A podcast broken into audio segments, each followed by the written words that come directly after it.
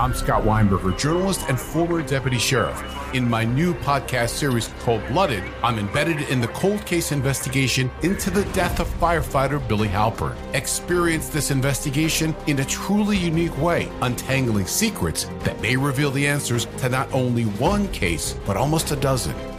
Listen to Cold Blooded, the Apollo Gym Murders on the iHeartRadio app, Apple Podcasts, or wherever you get your podcasts. I used to have so many men. How this beguiling woman in her 50s She looked like a million bucks. scams a bunch of famous athletes out of untold fortunes. Nearly $10 million was all gone. It's just unbelievable. Hide your money in your old rich man because she is on the prowl. Listen to Queen of the Con, Season 5, The Athlete Whisperer, on the iHeartRadio app, Apple Podcasts, or wherever you get your podcasts.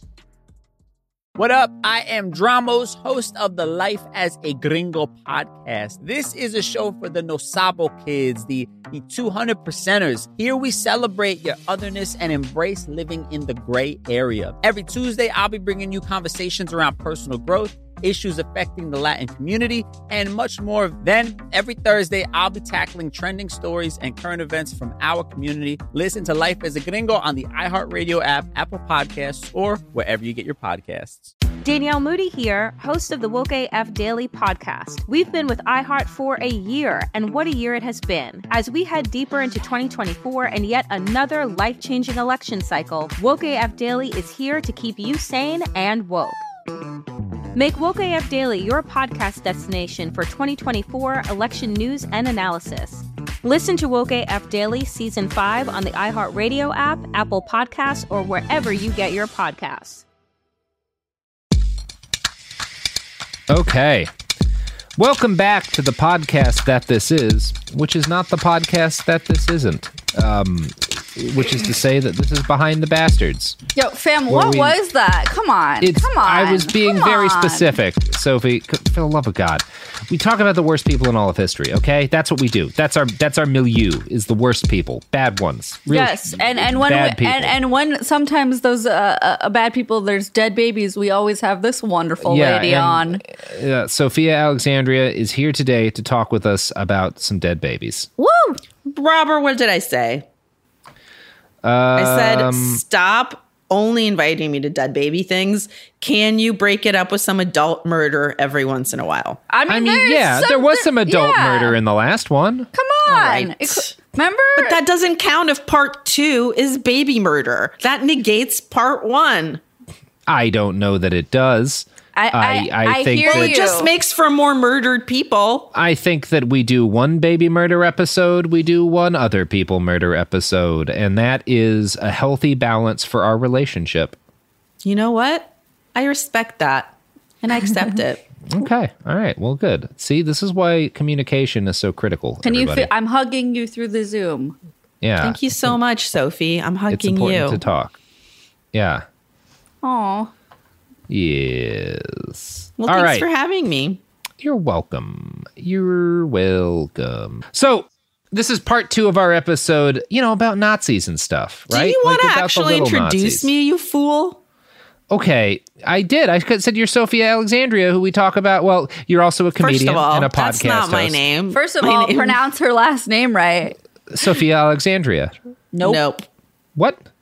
Alexandra. Sorry. Jesus In a Christ. hack and a How many fucking What a fucking. I was thinking about princesses. Um, I have literally I mean, spent she is a- hundreds of she hours with you. I know. I was thinking of princesses. I too think of royalty when I think of Sophia, but Yeah. I know how to pronounce her last name. Yes. You're well, so good at making him look like shit. I mean, I know. Sophie. I, Low-hanging I'm, Say I'm, that fruit. about you. This is an episode about Nazis, and I'm looking worse than the Nazis right now. I wouldn't Um, go I that mean, far. not worse than Not after this episode, I'm not. Jesus, what with all the baby killing? All right, let's All right, get let's get to, to it. it. Yeah. Come on. All right. So, you know, uh, one, of- one, of- one, of- one, of- one, of- one of the nice things, Sophia, about Yes. studying the old Nazis as opposed to studying today's fascists is that we we we do know how things ended with the old ones, right? Like you know they don't win in the end. Um and we're all we don't know that about our fascists, right? We're all still living through this, and there's a there's a there's a pretty good chance they'll wind up they'll wind up taking home the trophy. You know, um, even I if I believe um, in us. yeah, I do believe I in guess. us, but uh, it's certainly the game is not the game is not ended. Um, the game is I- certainly still afoot. yeah, and I I think we all have to get used to the idea. Like one of the frustrating things, I think there's this like, especially if you have friends and family members who kind of went went Trump and have been getting increasingly, at least far right, if not explicitly fashy over the last few years, is that like you want some sort of emotional closure where they're like, ah, I fucked up, I was wrong, like I I made a bad call. That's never was- going to happen. it's never going to happen. Um, and I, one of the things that I think is most interesting about Mayer's book, "They Thought They Were Free," is that like he he talks to like former Nazis about that. And these guys are you would think if anyone can be like, oh yeah, that was the wrong horse to back, it would be guys living in Germany in like 1946. But like no, like they they don't like even those people weren't like, oh, you know what? This was a bad call. My kids are dead and my house got burned down in a bombing raid. Probably voted for the wrong guy. That's They're not like, what I wanted. I'm sure there was some unfortunate mistakes. Yeah. But overall, it's been a pretty good couple years. That's exactly what they said. I know. it's uh, it's amazing. These guys, these little Nazis, and again, these are not the guys who got rich under Nazism. Like These are not the venti Nazis. No. These are just merely tall. Yeah, Nazis. yeah, yeah, tall. Which again, in Starbucks and Nazi terminology, means short. Exactly. Um, so yeah, uh, it's it's it's fascinating. Rather than turning against Hitler, these little Nazis, the guys that Mayer you know befriended, they looked back on the Nazi time in power as like a golden age, and they blamed the Führer's failures on everyone but him. Only one of Mayer's ten friends was actually willing to condemn large aspects of the Nazi system. As for the others, quote. The other nine decent, hardworking, ordinarily intelligent, and honest men did not know before 1933 that Nazism was evil. They did not know between 1933 and 45 that it was evil, and they do not know it now. None of them ever knew or knows now Nazism as we knew it and know it, and they lived under it, served it, and indeed made it. These nine ordinary Germans knew it absolutely otherwise, and they still know it otherwise. If our view of National Socialism is a little simple, so is theirs. An autocracy? Yes, of course, an autocracy, as in the fabled days of the golden time our parents knew. But a tyranny, as you Americans use the term, nonsense. When I asked Herr Wedekind, the baker, why he had believed in National Socialism, he said, because it promised to solve the unemployment problem. And it did, but I never imagined what it would lead to. Nobody did. I thought I had struck pay dirt, and I said, What do you mean, what it would lead to? War, he said. Nobody ever imagined that it would lead to war. And that's interesting. When they talk about what it led to, they're not talking about the Holocaust. They're not talking about the deportations. They're not talking about the murder of uh, of the Roma. They're not talking about the murder of you know Hitler's political enemies. They're talking about the thing that fucked them up personally. That's what they didn't realize it would lead to. But you know what? That baker has the kind of vibes where he would not bake a cake for a gay couple. Definitely not. And hearing, reading that quote reminds me of uh, uh, the perennially relevant tweet by Adrian Bott. I never thought leopards would eat my face, sobs woman who voted for the leopards eating people's faces party.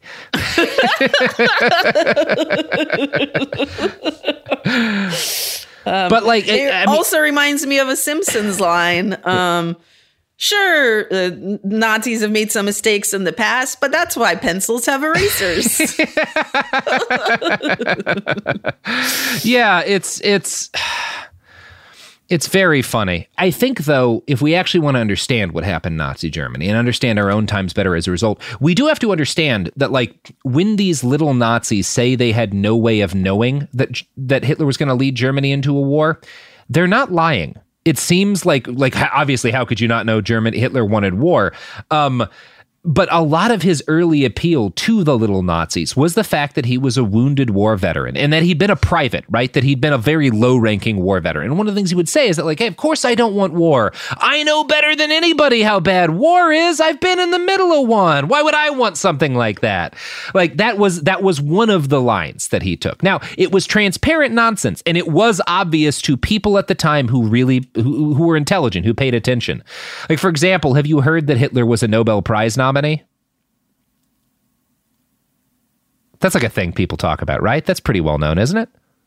Are you? I'm sorry. I didn't know if it was rhetorical or, or No, no, he was. Yeah, yeah. He, he- that, that that's a thing that gets brought up from time to time that he was nominated for the Nobel Prize. So was I thought Trump. you were you were doing a thing where you're like. So we all know this, right? And then I was waiting for you No, I to thought continue, that was- and then you were just waiting for me to say something, and I was like, Did you "Oh, know we're that? Not on the same page." I, I thought that was yeah. I don't think that it's something that people talk about as much as him being a vegetarian or whatever. Yeah, or maybe a not. I, I read a lot of Hitler, so I'm I'm I'm probably off on what's common knowledge. Sure, But sure. You're a big yeah. Hitler head. We all know this. Yeah, he was a Hitler stan. Yeah, he was nominated for a Nobel Peace Prize, uh, but the nomination was a joke. It was a satire by a Swedish anti-fascist politician who was like being like, like it's absurd because this guy clearly wants to pull the world into war. So obviously, like a lot of people, who, anyone who paid attention and who was modestly intelligent knew what Hitler was going to do. I'm not saying that like it was hidden in any real way, but it was hidden to these little Nazis, not because like Hitler obscured it particularly well, but because the only me- media they paid attention to was essentially a, a like either completely idiotic or complete propaganda. They lived in a media bubble, right? Um, and that we we see that today. Uh, as Mayer wrote, quote, "Remember none of these nine Germans had ever traveled abroad. None of them had ever known or talked with a foreigner or read the foreign press. None ever wanted to listen to the foreign radio when it was legal to do so. None, except oddly enough the policemen, listened to it when it was illegal. They were as uninterested in the outside world as their contemporaries in France or America." And you know Mayer gets it, right? You you can see reading this book. He doesn't talk a lot about American fascism, but you can see in the way he writes the book like he knew we were vulnerable too. Like cuz these people are everywhere. Yeah. I don't know. How you feeling, Sophia? Just you know, real positive, waiting for the babies to get here. Yeah, we're just Oh, like yeah. Waiting to- for the and other to- shoe. Come on. Yeah, and then Yeah. to leave immediately, and Yeah. to leave a pair of shoes behind, a pair Well- of baby shoes, comma never worn. Yeah, baby I'll, shoes. I'll see myself out. yeah, Sorry thank you for the Hemingway. baby shoe joke. I've always said you're the Hemingway of this podcast, mainly because of the amount of time you spend shirtless firing a shotgun. I mean, people gotta get a load of these titties. I always say as I reload my so did AR Hemingway. at fifteen. yeah, yeah, that that's the that's the jacket quote for Hills Like White Elephants. People gotta get a look at these titties. that Ernest is Hemingway. also that is also the tagline for my titties. a lot of similarities. You also spent a period of time in Havana, if I'm not mistaken. My titties are there right now. So yeah, uh yeah, Mayer points out that like for his Nazi friends who lived in small towns and away from like a lot of where a lot of the violence the Nazis did occurred, like the the negative things the Nazis did, the negative press about them was drowned out by things like the Strength Through Joy program, which enabled working Germans to visit places like Norway and Spain at very little cost. These little Nazis and those like them were concerned with the economy, and again that meant not starving in those days. And a lot of that appeared to get better under Hitler. Some of this was illusory, and a great deal of it was driven by what's called Aryanization, which was the process of stealing Jewish businesses and property and giving them to Germans or to to Aryan Germans. Um, but Mayer's friends felt like Aryanization is like a really clean name for that. yeah, it is, and there's a there's a very good movie about it all uh, called the, that was made in the Soviet Union in like the '60s called The Shop on Main Street. That's about like one like Russian peasant in an occupied village. Um, who is given this old Jewish woman's? Uh, uh, I think it's like a it, it sells like buttons and, and sewing equipment shop, um, and she and he become friends. And it's it's it's it's a very it's an interesting movie because like all of the people acting in it were like peasants on the Russian steppes when the Germans invaded and they lived in villages that the Nazis took over and then like turned like a lot of them turned in their their own Jews. So like the actors aren't like just acting. They're like remembering. It's a fascinating film. I really recommend it. I'm gonna mm. see it. yeah. It's a it's a very very good movie and a very I mean very dark movie because it's about Russia and World War II I was gonna say, what do you mean? yeah. It's kind of sounded like a lighthearted romp to me. yeah compared we did to talk about Love Actually in part Yeah. one, And so- and you knew a name of an actor. I was like so in Love impressed. Actually, of course, Hugh Grant. Yeah, I was just impressed by your just But pop is Hugh culture Grant in it? knowledge. Yeah. Is he what? Yeah, Yeah. he's he's in it. He plays the Sorry. the He prime plays- minister of England or something, right? He's the sketchy politician. Yeah. Oh, he's the one that like makes a, a, an insane number of like body shaming fat jokes Yes. during it. Oh, does he? I yes. don't remember a the word whole of movie that is movie. Is so fucked up, but the only thing I remember is that Liam Neeson is in it. Um, falling he is. Yeah. A woman damn. that's a supermodel, but not a supermodel. And like she's not supposed to be a supermodel, but she is. And the joke, he's just keeps talking about how oh, like the only person I'd marry is Claudia Schiffer or whatever the fuck. And then this Claudia Schiffer shows up, or you know what? It doesn't matter. That's not a good retelling of the movie, but it's partially true. But you know what ties that back into our our episode? How are you going to Goods and do this? I'm so impressed. Well, you were you were you were just telling me that Liam Neeson is in Love Actually because of when Love Actually was made. We're talking about uh we're talking about what's that Holocaust movie with the red dress? Schindler's, Schindler's List. List. Era Liam Neeson. Bam. Back. Back to we're back to World War II. You Perfect. Six see it. degrees of Hitler. Oh, yeah. well That's done, amazing. you son of a bitch. I know, I know, I know. You know I'm only 3 degrees away from him. I mean, like, like genetically, or No, no, no, just in terms of like direct handshakes. Okay. Yeah, I shook hands with a, with I shook hands with a guy who at age eight, like the Nazis came to power, and he was a member of the Hitler Youth, and they did a lot of meet like meet and greet gathering stuff with Nazi high brass, and he shook Hermann Goering's hand, uh, and obviously Hermann Goering. So by obviously by Nazi hand Yeah. transitive property, Yeah. you have shaken Hitler's hand. I basically shook Hitler's hand. Yeah, it's That's wild. what we're talking about.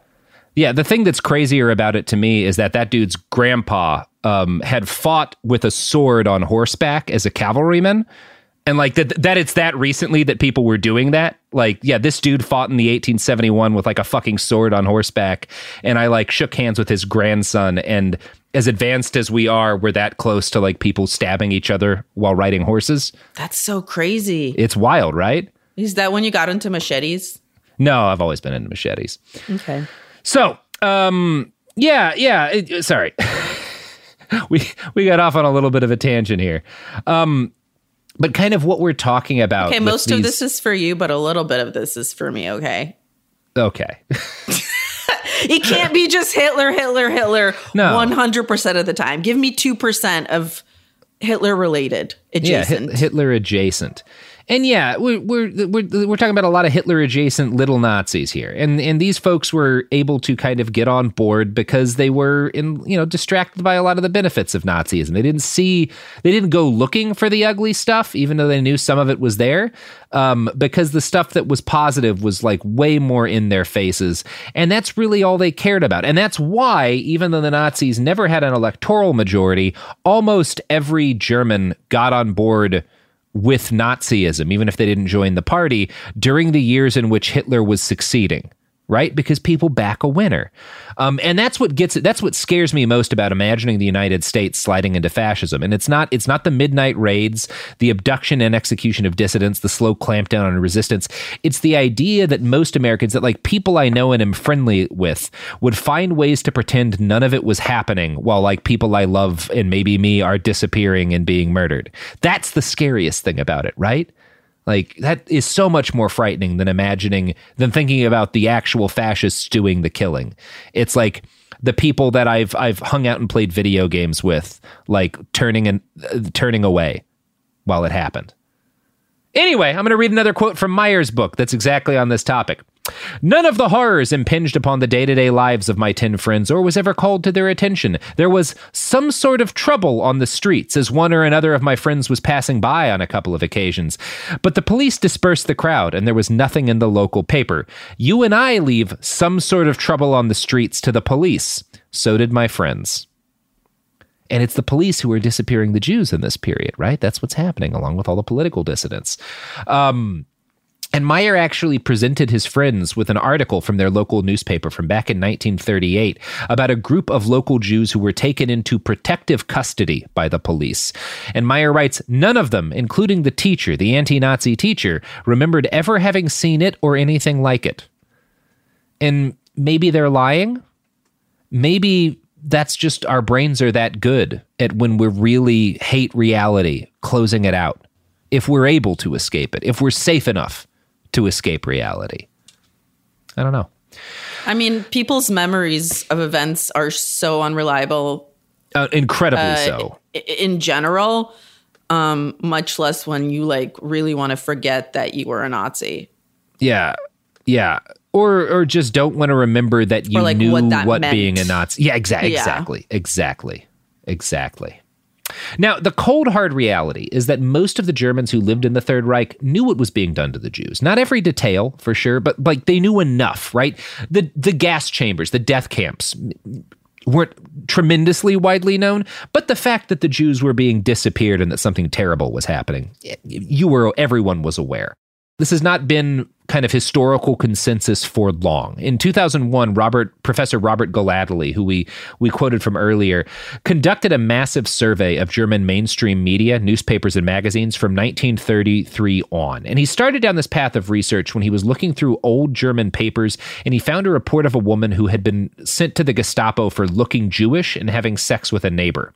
Now at the time, and this is like the late 1990s when he came across this article, conventional academic wisdom held that the majority of Nazi atrocities had happened without the knowledge of most Germans. Gellately noted, For decades, my generation had been told that so much of the terror had been carried out in complete secrecy. So, coming up upon that report openly in a major German newspaper made him wonder if this was true. And so he decided to look into the matter into the way that academics do, very, very in a very like methodical way. Uh, and I'm going to quote now from a Guardian write up on the study he conducted as a result of this. His media trawl with a research assistant found that as early as 1933, local papers reported the killing of 12 prisoners by guards at Dachau, the first to be set up as a model concentration camp initially for communists. On May 23rd, the Dachauer Zeitung, which is the, the Dachau newspaper, said that the camp was Germany's most famous place and brought new hope to the Dachau business world, which obviously there's a town also next to the camp.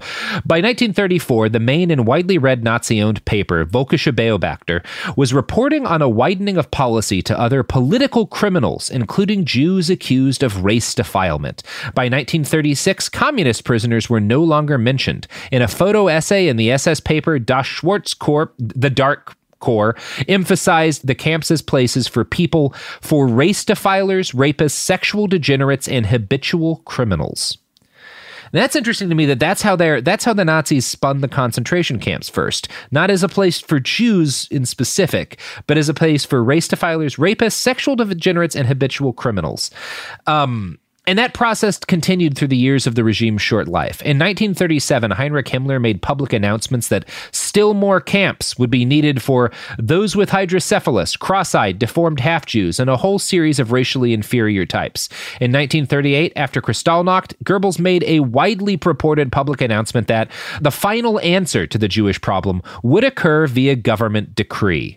So far from being unaware of the Holocaust, the little Germans were well informed about a lot what was going on. They knew their government was looking to a final answer to the Jewish question, and they knew what that meant, more or less. So, yeah.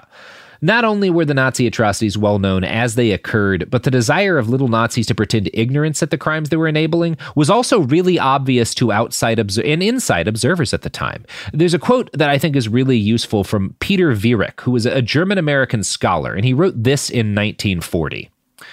Well publicized among Germans, already before Hitler came to power and during a period when he still depended on their consent rather than coercion, were the many actual deeds of butchery. Someday the same Germans, now cheering Hitler's strut into Paris, will say to their American friends and to their brave German anti Nazi friends, We did not know what went on. We did not know. And when that day of know nothing comes, there will be laughter in hell. And there's a lot to say about the forgetting that happened after the war. And some of it was because we wanted the Germans as allies against the communists. So the US government was very much willing to to let people forget.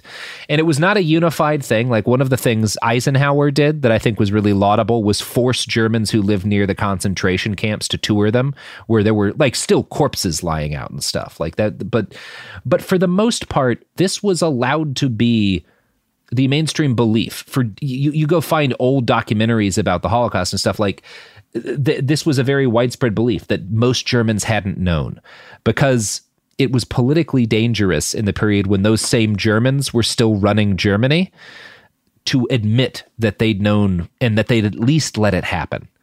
Um and that's i mean it's a real bummer um it yeah it also makes me think of like the fact that um there's so many reminders of what happened in germany and like Yeah. all these monuments and stuff Yeah. and um how that's really important also for reckoning with um something that is like a big historical event that most people would like to forget yeah their country was a part of Yeah, they actually put a lot of if you go to any of like the any of the concentration camps that are actually in Germany, like in order to be a guide at one of those places, like there's a certain level of education you have to have and and the people there are extremely knowledgeable about the Holocaust. Um and it's something that the German government does now put a lot of importance in. Um because you you have to people want to forget that, that when people want to forget, it's not that sh- just they don't want to remember a bad episode from history. They want to forget that they might do that, right? They probably wouldn't be Nazis, but they would let the Nazis do what the Mhm. Nazis did. And nobody wants to remember that. Nobody wants to think about that. But it also just makes you think about how much wilder it is that people fight for Confederate monuments here because they're the opposite of uh, of those kind of monuments that you are trying to remember uh, the people that were for something horrible and not the people that fought against them Yeah. so it's it would be like if you went to Nazi Germany and all of the monuments instead of being to like um, the Germans being Nazis were like, let's not. This is so we don't forget that there were Nazis. Here's uh, Heinrich Himmler's uh, um, statue. Oh, it's right next to you know Hitler in Hitler's garden. Yeah. It's just like that's. I mean, and that's something that has been taken for granted in America for so long that like, yeah, Confederate monuments, of course. And on that sigh, it's time, it's Yeah. time for an ad break so that we can all take some deep breaths off mic. The evidence keeps pouring in. At this point, the facts are undeniable. It's an open and shut case. Monopoly Go is the most fun you can have in a mobile game. Millions of people pass Go every day because this game is always bringing something new to the table. Countless crazy tournaments you can join with your friends as partners or teams. Constantly changing challenges like money sprees or treasure hunts that keep it fresh with new wild mini games. Timed events offering bonuses like massive multipliers or rent frenzies to help you get huge rewards. And there's so many rewards to discover rare stickers you can trade with friends to complete albums, delightful emojis to taunt people with when you raid their riches, unique playing pieces, and so much more. The verdict is in with Monopoly Go. There's something new to discover every time you play. So don't miss out. Go download it now for free on the App Store and Google Play. I'm Scott Weinberger, journalist and former deputy sheriff. In my new podcast series, Cold Blooded The Apollo Gym Murders, I'm embedded in the cold case investigation into the death of firefighter Billy Halpern. It's just a shame, you know, that they took him from us. Experience this investigation in a truly unique way, knocking on doors, uncovering new evidence, including the DNA of a potential killer. Uh, my name is Danny Smith. I'm a detective uh, with Miramar Police Department. This is Scott Weinberger. We're actually reopening an old case, and your name came up. Untangling secrets that may reveal the answers to not only one murder, but almost a dozen. Thought they were going to kill me, so I kept my mouth shut and I didn't say anything. All these years, I didn't say anything. Listen to Cold Blooded, The Apollo Gym Murders on the iHeartRadio app, Apple Podcasts, or wherever you get your podcasts. Danielle Moody here, host of the Woke AF Daily podcast. We've been with iHeart's Outspoken Network for a year, and what a year it has been. Every weekday, I navigate our rapidly changing world alongside our series of fabulous expert guests. As we head deeper into 2024 and yet another life changing election cycle, Woke AF Daily is here to keep you sane and woke. Woke not just to the latest headlines, but also to the collective power we all have. Woke to the need to build community with those around us. Woke to how to avoid burnout, and woke to the ways we can all find joy in the madness. Make Woke AF Daily with Danielle Moody your podcast destination for 2024 election news and analysis. And tune in to hear the ways I am working to stay grounded amidst it all. Listen to Woke AF Daily Season 5 on the iHeartRadio app, Apple Podcasts, or wherever you get your podcasts. I'm Tamika D. Mallory. And it's your boy, my son, the General. And we are your host of TMI. New year, new name, new energy, but same old us. oh, yeah. And catch us every Wednesday on the Black Effect Network, breaking down social and civil rights issues, pop culture, and politics in hopes of pushing our culture forward to make the world a better place for generations to come. But that's not all. We will also have special guests to add their thoughts on the topics, as well as break down different political issues with local activists in their community.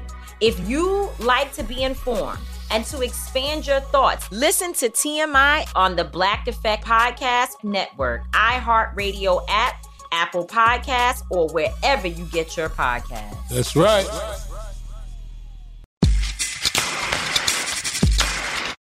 Woo!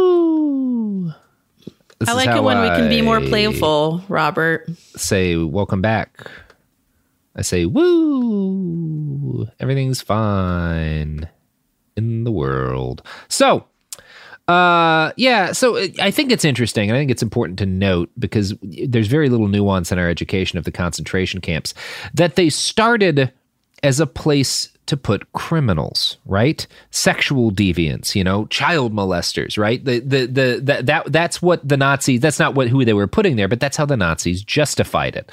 Um, and you can look at things like who QAnon suggests going after and whatnot, and see some see some lines there. But also, like, what a Um, crazy coincidence that, um, like, all the people um, that are the murderers and the rapists and whatever are Jewish and gay and Roma and communist and political dissidents. Mm-hmm. Wild. That's such a wild coincidence. yeah, but it is like you you see shades of that in our own fascists. This idea that like everybody who is opposed, who is actively opposed to the regime, is a criminal. You know, Mhm. and they're not just criminals because they're breaking laws in their protests, but they're they they all have like they have to be like part of some pedophile cabal. They're doing like they're they're they're they're all um like it, it's it's this it's and the reason they do that right the reason they do that is because it stops normal people from caring because normal people don't give a shit if a criminal gets murdered by the cops because that's supposed to happen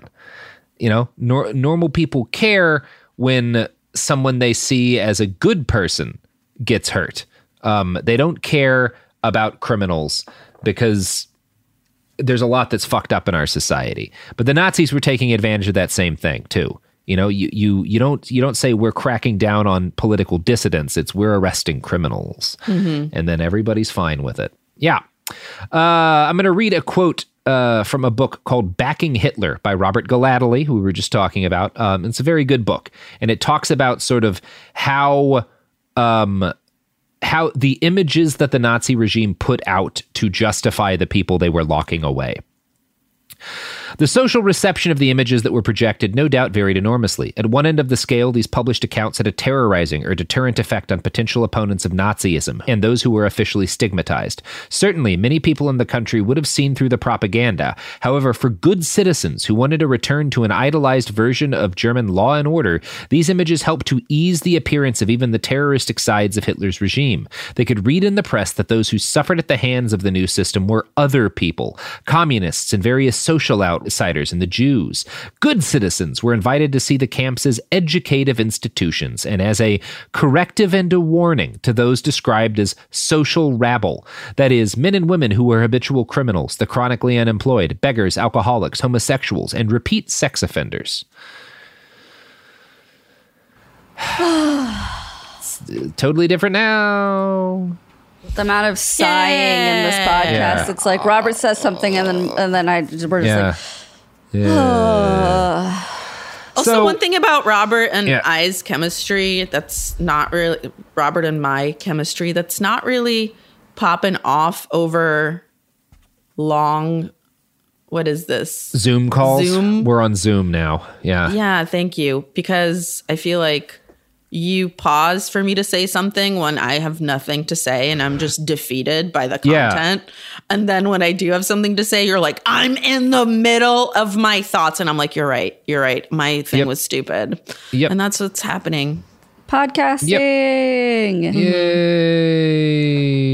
Yay. You know, maybe delete that. They don't need to know how the sausage is made. No, I like it. Me too. Stop saying that. Yeah. So Jesus, what a what a time to be alive. So, I could go through and link excerpts from articles that kind of make that point about like Trump talking talking about violent criminals and like, you know, camps at the border and all the Christo-fascist paranoia about trans people using bathrooms, which when they talk about the Nazis arresting sex criminals, that's who they were arresting. It's not rapists, it was people who had sex they thought was criminal. Um yeah, or we could talk about QAnon's obsession with mythical child sex traffickers, but like you, we've all been through the same news cycles. I'm sure you see the parallels. Uh, and a read through of Professor Gellately's book, which I do recommend, reveals several of them. Uh, quote. Ulrich Herbert recently suggested that during the Nazi years, there was a growing lack of moral concern in German society for human rights and the protection of minorities, which grew rapidly during the years of the dictatorship and which led to a profound moral brutalization in Germany. That's familiar, right? Growing lack of concern for human rights and protection of minorities in a society, leading to brutalization. Um, yeah, Gellately himself uses the term desensitization to refer to the impact that the Nazis' years long drumbeat of like news articles about the people they were arresting and sending away and killing, the impact that had on people. Desensitization. Again, we're experiencing a version of that ourselves with all of the hundreds of thousands of deaths from from from COVID nineteen, with the violence in the streets, with like these these this constant drumbeat of police murders. Like and and just you know not even from like stories about death but just like the sheer amount of horrible things happening it just numbs you after a while that was going on then too um another thing we don't talk about enough so while we're talking about desensitization and genocide we should probably talk a little bit about some of the little nazis who wound up as cogs in the machine of death that actually made the holocaust happen this is the dead baby section sophia Finally. Yeah, it Yeah. took you a very Gonna long earn my know, keep here. Jesus. I had a fucking prologue in this some bitch. So I want to quote now from an article in Der Spiegel titled Everyday Murder Nazi Atrocities Committed by Ordinary People. Quote Perpetrators included both committed Nazis and people who had nothing to do with the Nazis. The murderers and their assistants included Catholics and Protestants, the old and the young, people with double doctorates, and poorly educated members of the working class. And the percentage of psychopaths was not higher than the average in society as a whole. One thing you have to accept if you really want to understand the Holocaust is that most of the people involved were what we would describe as mentally healthy. They were not people who could have been diagnosed with any sort of, of, of mental illness. Um, which again, like the, I, this is why I push back whenever people talk about the Nazis as being crazy or Hitler as being crazy. Like, no, these were rational people taking rational action that happened to be the worst thing you can imagine, and that's so much scarier.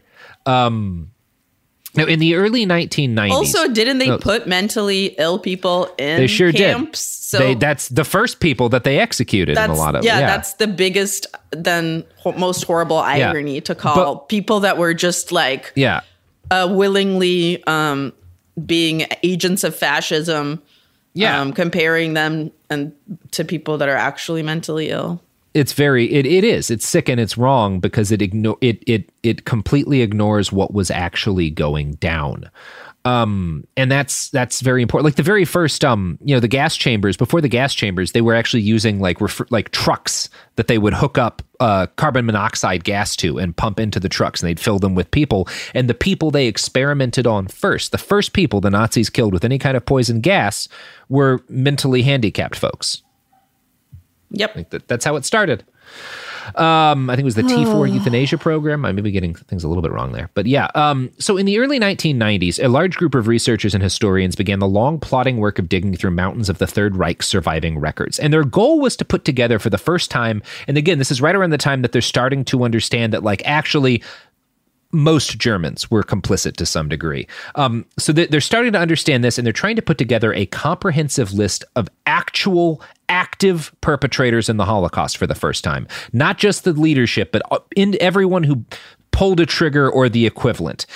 Um, the people who loaded Jewish folks in the train cars, the people who manned gas chambers, everybody.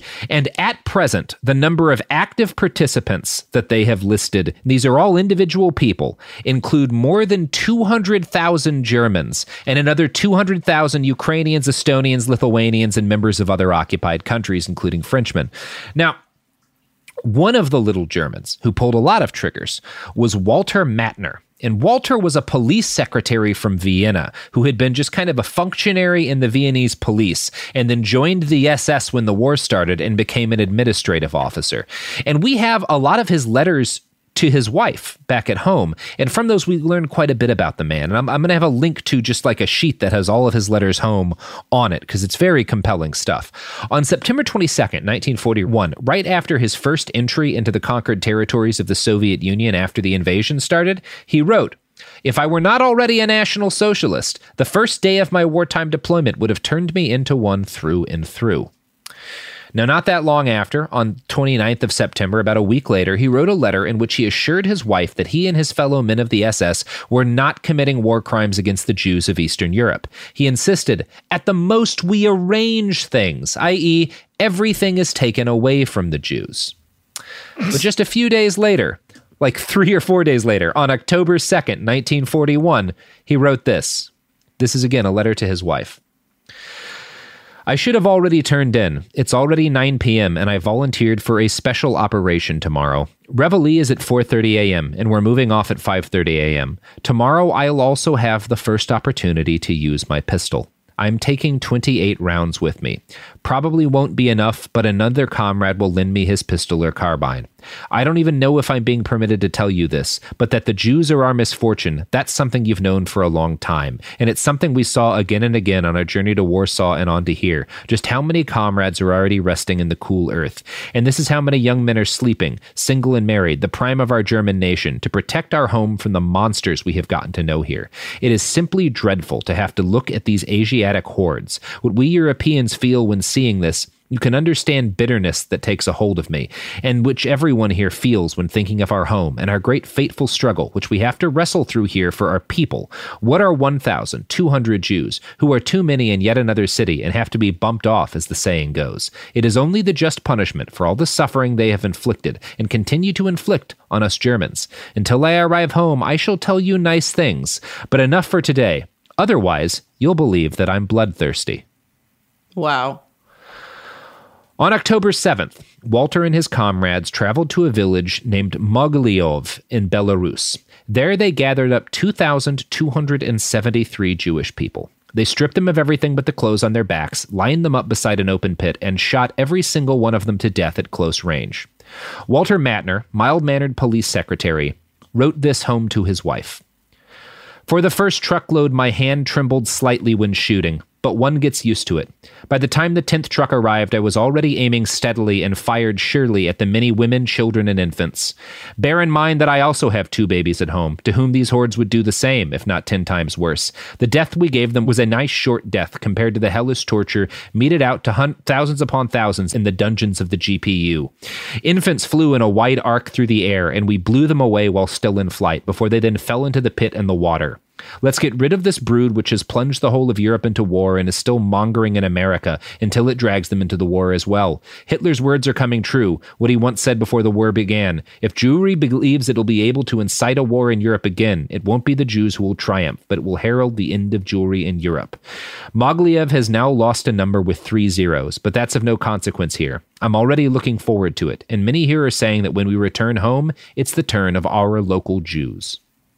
This is probably a cool time to mention that my grandma's family was shot to death Yeah. by the Nazis. So it's bringing back some real fond memories. Yeah. Yeah, these are the people who do that. And it Mhm. it it um it happened to a tremendous degree. The guys who did this for the most part were um groups called the Einsatzgruppen, which was like Mhm. it means special task unit, and it was uh, it, it- was a lot of SS like it was like the folks that they recruited for this. A lot of them had been local police officers before, um, and these were folks who were willing who they. This was kind of the first attempt at carrying out a genocide in mass, and they did it with gunfire, and they realized very quickly that this was not um, Efficient. a yeah, it was not efficient. Um, and we'll talk about that a little bit later. But but reading about Mattner's crimes in particular brought to mind a passage from Mayer's book that I find rather striking, and I'm gonna I'm gonna read that passage now. The German language, like every other, has some glorious epithets, untranslatable, and whew, Wildgewordene Spießbürger is one of them. It means very roughly little men gone wild. I think about that a lot when I think about us. When I think about some of the things I've seen in the streets. Little men gone wild. That's some powerful shit. Yeah.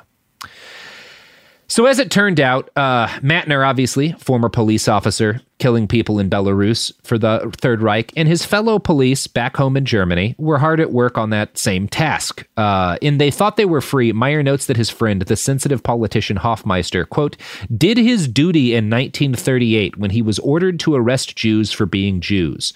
One of those he arrested, the tailor Marowitz, and this guy survived the war, calls him a decent man, which I have trouble getting into that guy's head too. Um, but it's a it's a shade of genocide that we don't see enough. I think that is important to tell people about.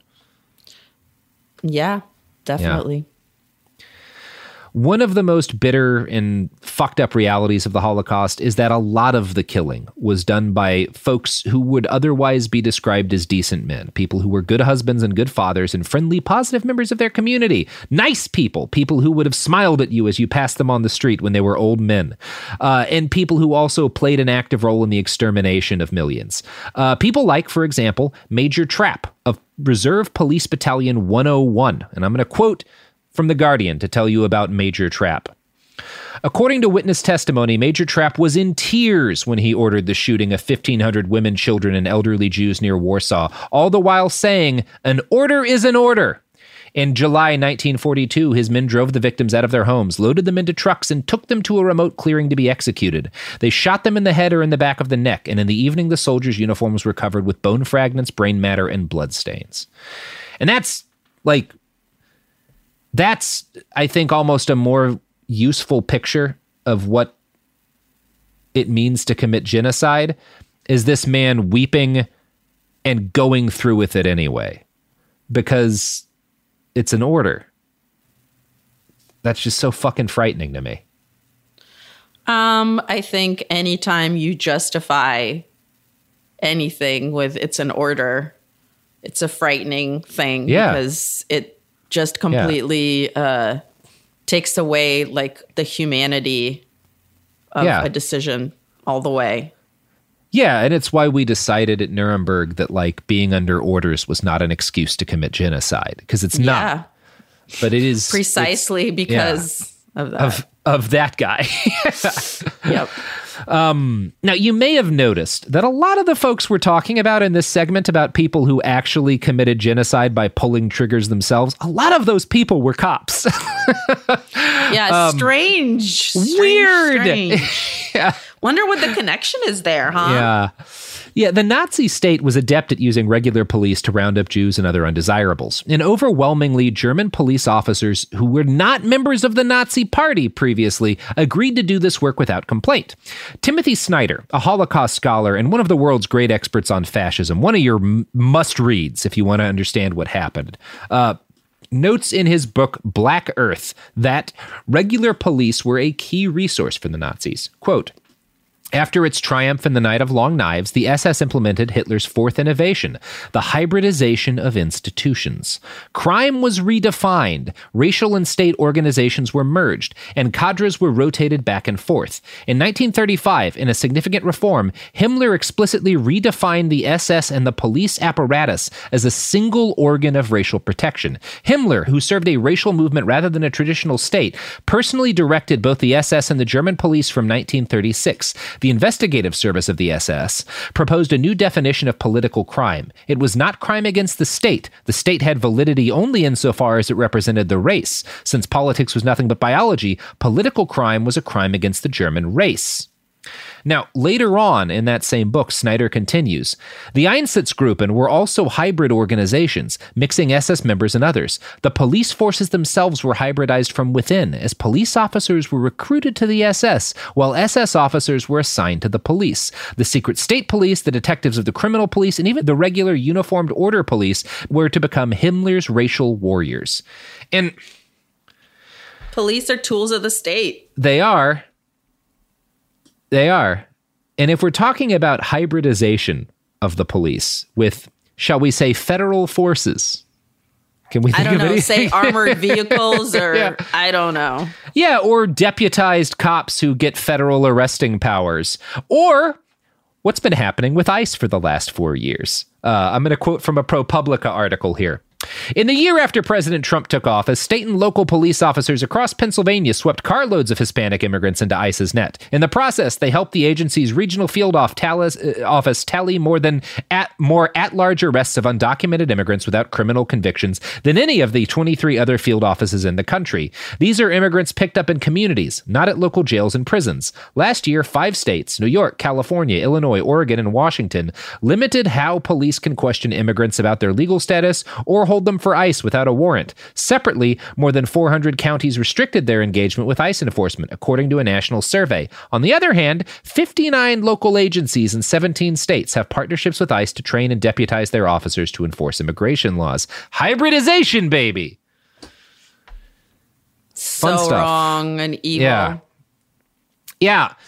And it makes you wonder how many major traps exist on our police forces today. Men who might be friendly and polite, um, but who would stand there with tears in their eyes and shoot dissidents if that's what they were supposed to do. Popular history likes to focus on outrageous villains like, you know, Hitler. But I, I think these guys are are are are more important to study. The the the these otherwise decent normal people who completely fail the thing that turns out to be the greatest moral test of their lives. ICE agents, anyone who's running any Yeah. of the detention facilities Absolutely. or abusing children uh, Mhm. in those facilities, any any of those things. But also, in a way, all of us who live with it. Everyone who's able to live with it. You know? That brings me back to the littlest of the little Nazis. These guys, these men and women who lived in quiet small towns and villages and suburbs. You know, and, and most of these people were people of conscience. Uh, they didn't vote for Hitler when they had a chance to vote for Hitler. Um, and you know to the extent that they were aware of what was going on a lot of them probably wondered what can i do how can i keep this from happening and part of why they let it happen part of why they sat back while their camps were killing people were sterilizing people is because they were just overwhelmed by daily life. Like if you read these people's interviews, that's a thing you'll hear a lot is that there was just so much going on, right? There was so much happening in the world and so many different like things occurring. I didn't know what to do and I was just exhausted all the time. It's a great excuse, isn't it? Like yeah.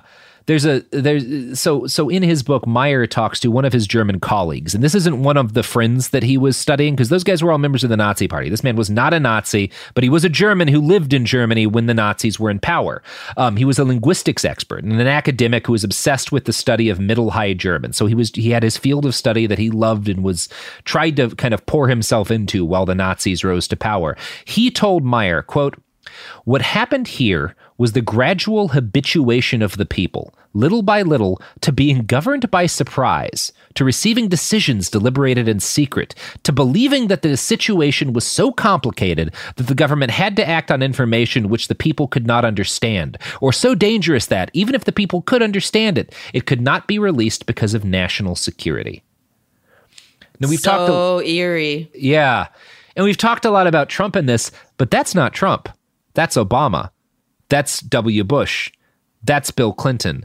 That's Bush Sr. That's an increasing thing that's been happening in America under all of the good presidents that have led us to this point is the habituation of people to being governed by surprise, you know? Yeah.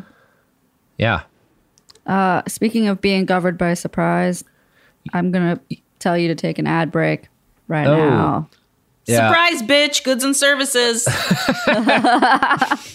Nailed it. Good to know that our comedic timing is still on point. Yeah. No, you nailed it. That was Thanks, perfect. Sophie. Me and you are better than ever. Yeah. Rising to the occasion.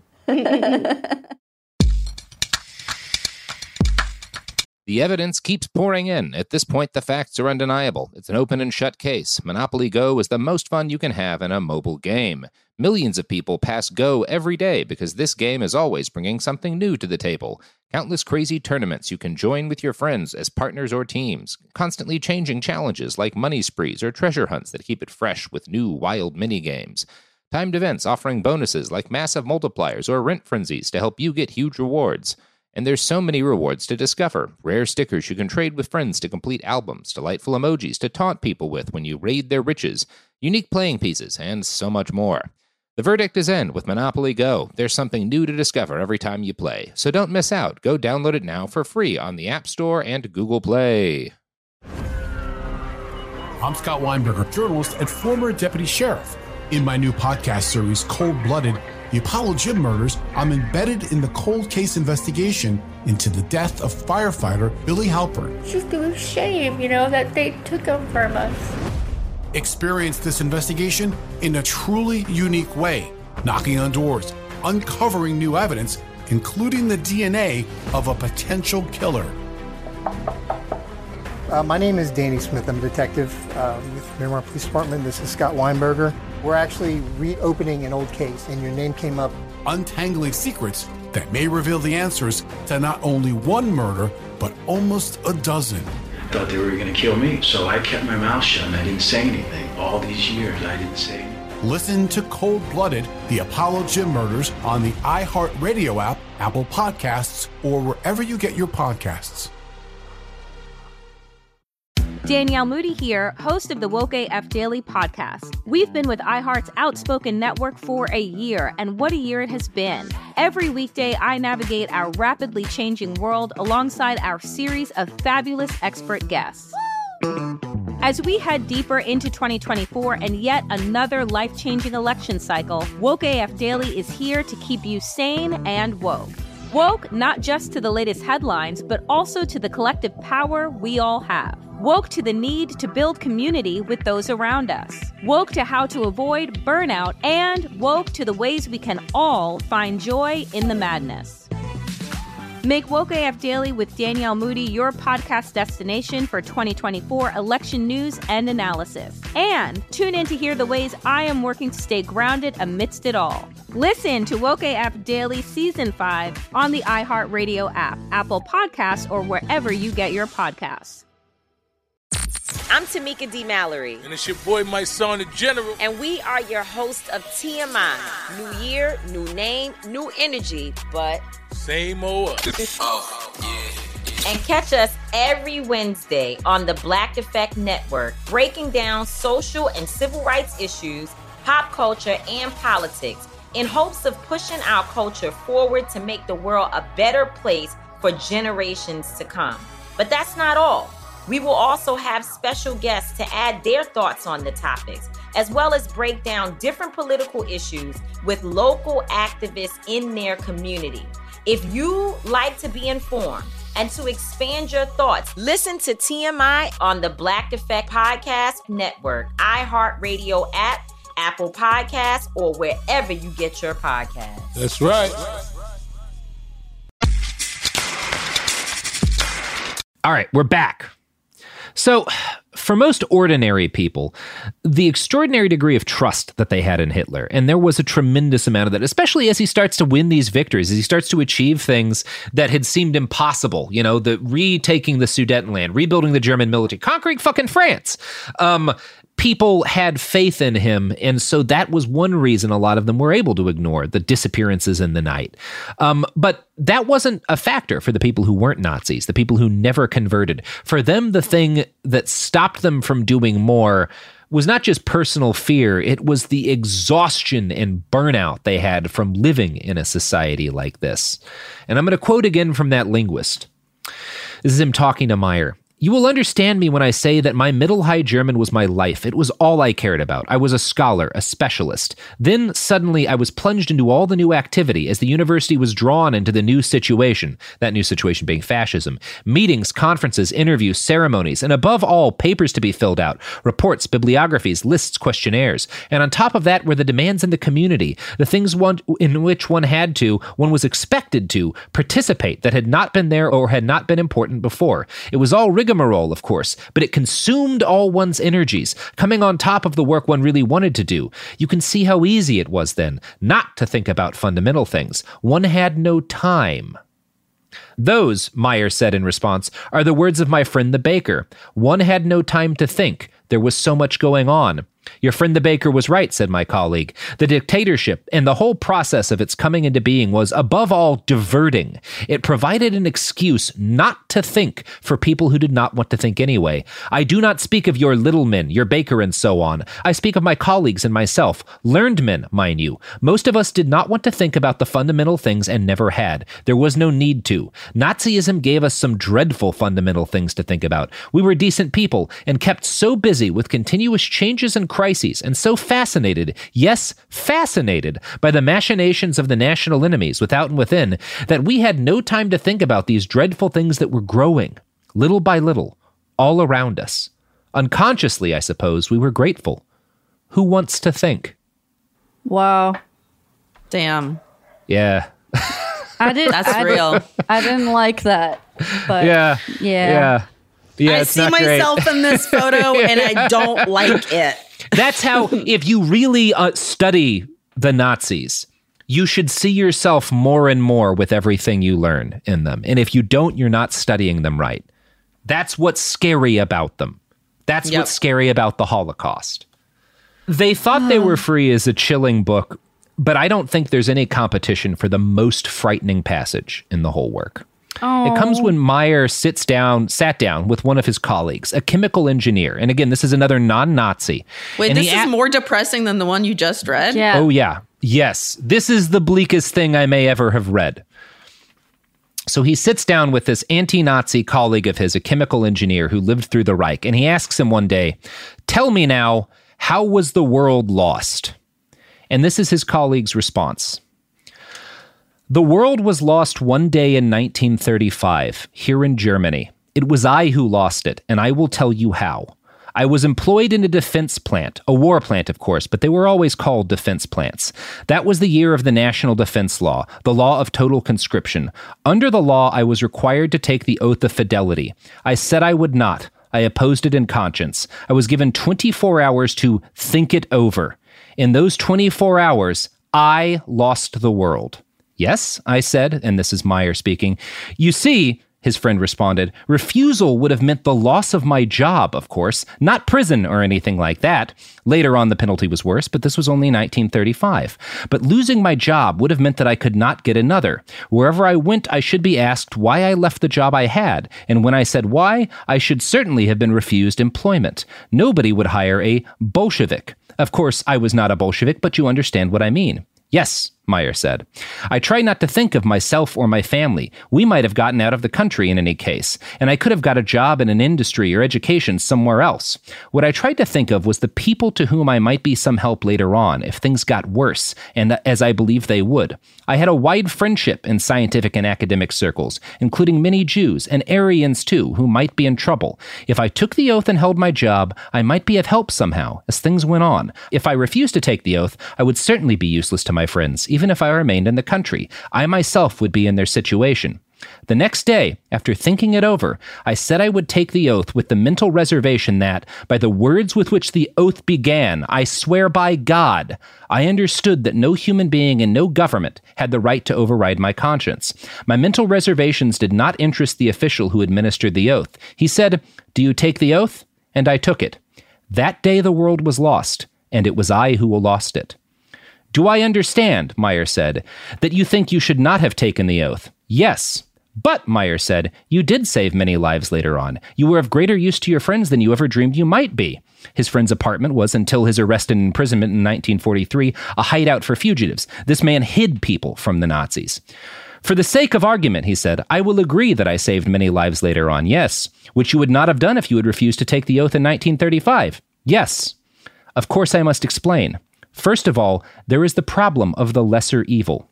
Taking the oath was not so evil as being unable to help my friends later on would have been.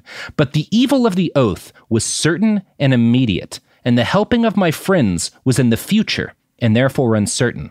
I had to commit a positive evil, there and then, in the hope of a possible good later on. The good outweighed the evil, but the good was only a hope, the evil a fact. There then is my point. If I had refused to take the oath of fidelity, I would have saved all 3 million. He says 3 million. He's talking about all of the 11 million people we now know died in the Holocaust. This was before they had a full count. You are joking, Mayer said. No, you don't mean to tell me that your refusal would have overthrown the regime in 1935. No, or that others would have followed your example. No, I don't understand. You are an American, he said again, smiling. I will explain. There I was, in 1935, a perfect example of the kind of person who, with all of his advantages in birth and education and in position, rules or might easily rule in any country. If I had refused to take the oath in 1935, it would have meant that thousands and thousands like me, all over Germany, were refusing to take it. Their refusal would have heartened millions. Thus, the regime would have been overthrown, or indeed would never have come to power in the first place. The fact that I was not prepared to resist in 1935 meant that all the thousands, hundreds of thousands, like me in Germany, were also unprepared. And each one of these hundreds of thousands was, like me, a man of great influence or of great potential influence. Thus, the world was lost. You are serious, Mayer said. Completely, he said. These hundred lives I've saved, or a thousand, or ten, as you will, what do they represent? A little something out of the whole terrible evil, when if my faith had been strong enough in 1935, I could have prevented the whole evil. Your faith? Mayer asked. My faith. I did not believe that I could remove mountains. The day I said no, I had faith. In the process of thinking it over in the next 24 hours, my faith failed me. So in the next 10 years, I was able to remove only anthills, not mountains. How might your faith on that first day have been sustained? Mayer asked. I don't know. I don't know, he said. Do you? I am an American, I said. My friend smiled. Therefore, you believe in education? Yes, Mayer said. My education did not help me, and I had a broader and better education than most men have had or ever will have. All it did, in the end, was enable me to rationalize my failure of faith more easily than I might have done if I had been ignorant. And so it was, I think, among educated men generally, in that time in Germany. Their resistance was no greater than other men's. When do you think the day was lost here? I don't know that it has been. But I know that if I things, just mean in terms of yeah how far like that we couldn't have imagined so far that like we we didn't know that Trump's presidency uh would have resulted in all of the things that it did, even Yeah. though we did know that it would be terrible. I So Yeah. when do you think was the moment that that mass miscalculation happened for the people that were not like active Trump supporters, but that went along and voted for him. I mean, I guess you could say when they cast a ballot. Know, there's an element of which, obviously, the thing that had happened in Germany that this person's talking about has not happened to us yet. There's no Sure. regime making us take loyalty oaths. No, no, no. Of course Um, not. But that's not what I'm saying. I'm Yeah, not saying yeah, it's yeah. a one to one. I'm just saying that uh, as pessimistic as I was Yeah. when Trump got elected, I couldn't have even imagined this. It's been so much worse. Um, So yeah, so it just makes me wonder at what point people who voted for him while, you know, quote unquote holding their nose or whatever, at what moment it was lost for them when they decided that, you know what, I'll just fucking vote for him. Yeah, I mean, it, it it's got to be It can't be the emails. Like what was the No. straw? I don't know. Um, that's a question I go with all of the time, and and some of it is that as it was then, um, you know, the the the thing that I think this fellow's talking about that that we we have not hit yet is the the time at which decent people completely surrender to the regime. Um, but it is a thing that will happen if the regime gains enough power because decent people are always scared of dying. Um, and I think the folks who have crossed the line already were neither decent nor educated. You have to have had a failure of education or decency to have voted for Trump. And in a it's not it's not the people who vote for him that scare me the most. It's it's again the people who didn't vote for him, but if it meant the difference between their lives or not, would let the camps on the border where there's forced hysterectomies occurring and babies being put in cages would let those turn into full death camps. Because the alternative would be would be their own not even loss of life but loss of comfort and prestige. Like that's the that's the thing that's the thing like the, the lesson that this guy's trying to get across to people is that it is not the fascists decision to let the fascists win they don't make the final call we do they only win if we consent to their victory as millions of decent people consented to the victory of the nazis Mic drop. yeah you want to plug your pluggables? Fucking fuck yourself.